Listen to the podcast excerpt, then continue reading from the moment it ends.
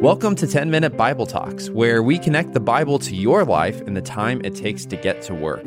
I'm Patrick Miller. And I'm Keith Simon. Right now, we're learning what it looks like to follow Jesus by working our way through the Gospel of Luke.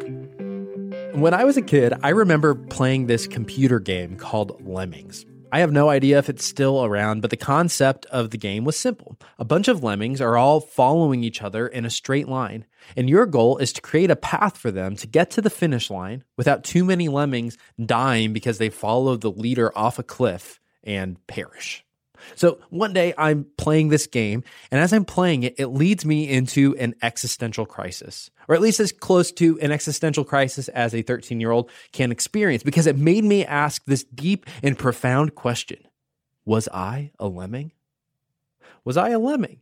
I realized uh, suddenly, watching these lemmings falling off the cliff, that I was just like them. I wore the same clothes as my friends. I talked the same way as my friends. I laughed at the same things as my friends. I liked the same things as my friends. I wanted to do the same things my friends wanted to do. I defined right and wrong, good and bad, the same way my friends did.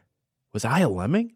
I had decided at the time that the answer was yes. And so I committed myself to becoming a nonconformist. I would cut my own path, make my own way, define my own self.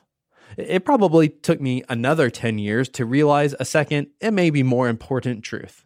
There's no such thing as a nonconformist. Even the most nonconforming nonconformists are conforming to some group out there. You see, the simple reality is that we as humans are tribal animals. We're hardwired to be a part of a group, to think with a group. However much we might or might not like it, we are all lemmings, which means that the wisest question we can ask is not, How can I be a nonconformist? How can I be true to myself? Don't kid yourself. The wise person asks a far better question Who will I follow? What group will I conform my life to? In Jesus' Sermon on the Plain, he tells his disciples a short parable Can the blind lead the blind? Will they not both fall into a pit? Now, those words, that tiny little story, tell us that Jesus would have been great at playing lemmings because he understood that everyone is a follower. The great problem that humans face is not that we are blind ourselves, but that we follow blind people who blindly lead us into a pit. Why do we follow blind people? Because we're blind to their blindness. You see, our friends or the public figures that we trust, they don't really seem to be blind at all. Today, it's common for people to speak as though they know everything about everything. For example, certain people claim that by virtue of their experience, they know everything there is to know about sex, sexuality, and gender. And if you disagree with them, you must be blind yourself. But Jesus would shock today's crowds by looking at exactly those people and saying, can the blind lead the blind? Will they not both fall into a pit? Uh, okay, there's other people today who claim that by virtue of their success, they know everything there is to know about how to make money, about how to be a leader, about how to be successful and powerful. But Jesus would shock today's elite, today's wealthy, today's leaders by saying this Can the blind lead the blind?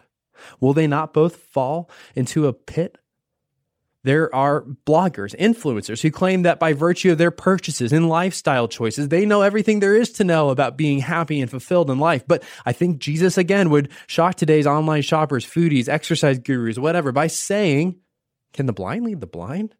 Will they not both fall into a pit? Jesus continues his tiny little story by making an important observation. He says, The student is not above the teacher but everyone who is fully trained will be like their teacher. He's saying, We are all students. We aren't the teachers. We aren't the ones in charge. And you're going to become like whoever you follow. And again, there's no choice here. You, me, we all follow someone. We will all be the student of some community. Or we can reframe the entire point. You are an apprentice. You are an apprentice of someone, or perhaps someone's. And there is some community, some group of people that's apprenticing you, teaching you how to live, what to love, what to value, what to buy, how to work, how to parent, how to friend, what to believe, what to see when you look out at the world. Jesus is making a point we don't like to admit, but that we all really need to. We are all lemmings, all followers, all students, all apprentices. And the quickest way to end up in a pit is to deny this fact, to pretend that you're just doing it on your own, or to pretend that you can see, or to pretend that your gurus can see.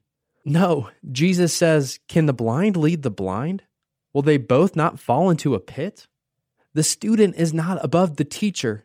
IE is saying, Look, you are not the one in charge, but everyone who is fully trained will be like their teacher. So, the most important question you can ask is this, and you have to know this answer. If you don't know it, you're in trouble. Whose apprentice will I become? Who will I follow? There's only one teacher out there who is not blind. Apprenticing him is the only way that we can learn to see. Becoming a part of his community of apprentices, of students, of, could I put it this way, lemmings, is the only way to avoid the pit. And we all know who that teacher is it's Jesus. Do you know who you're following today? Is it really Jesus? What would it look like for you to begin apprenticing Jesus? To let him teach you how to live, teach you what to love, what to value, what to buy, how to work, how to parent, how to friend, what to believe, what to see when you look out at the world. Who are you following?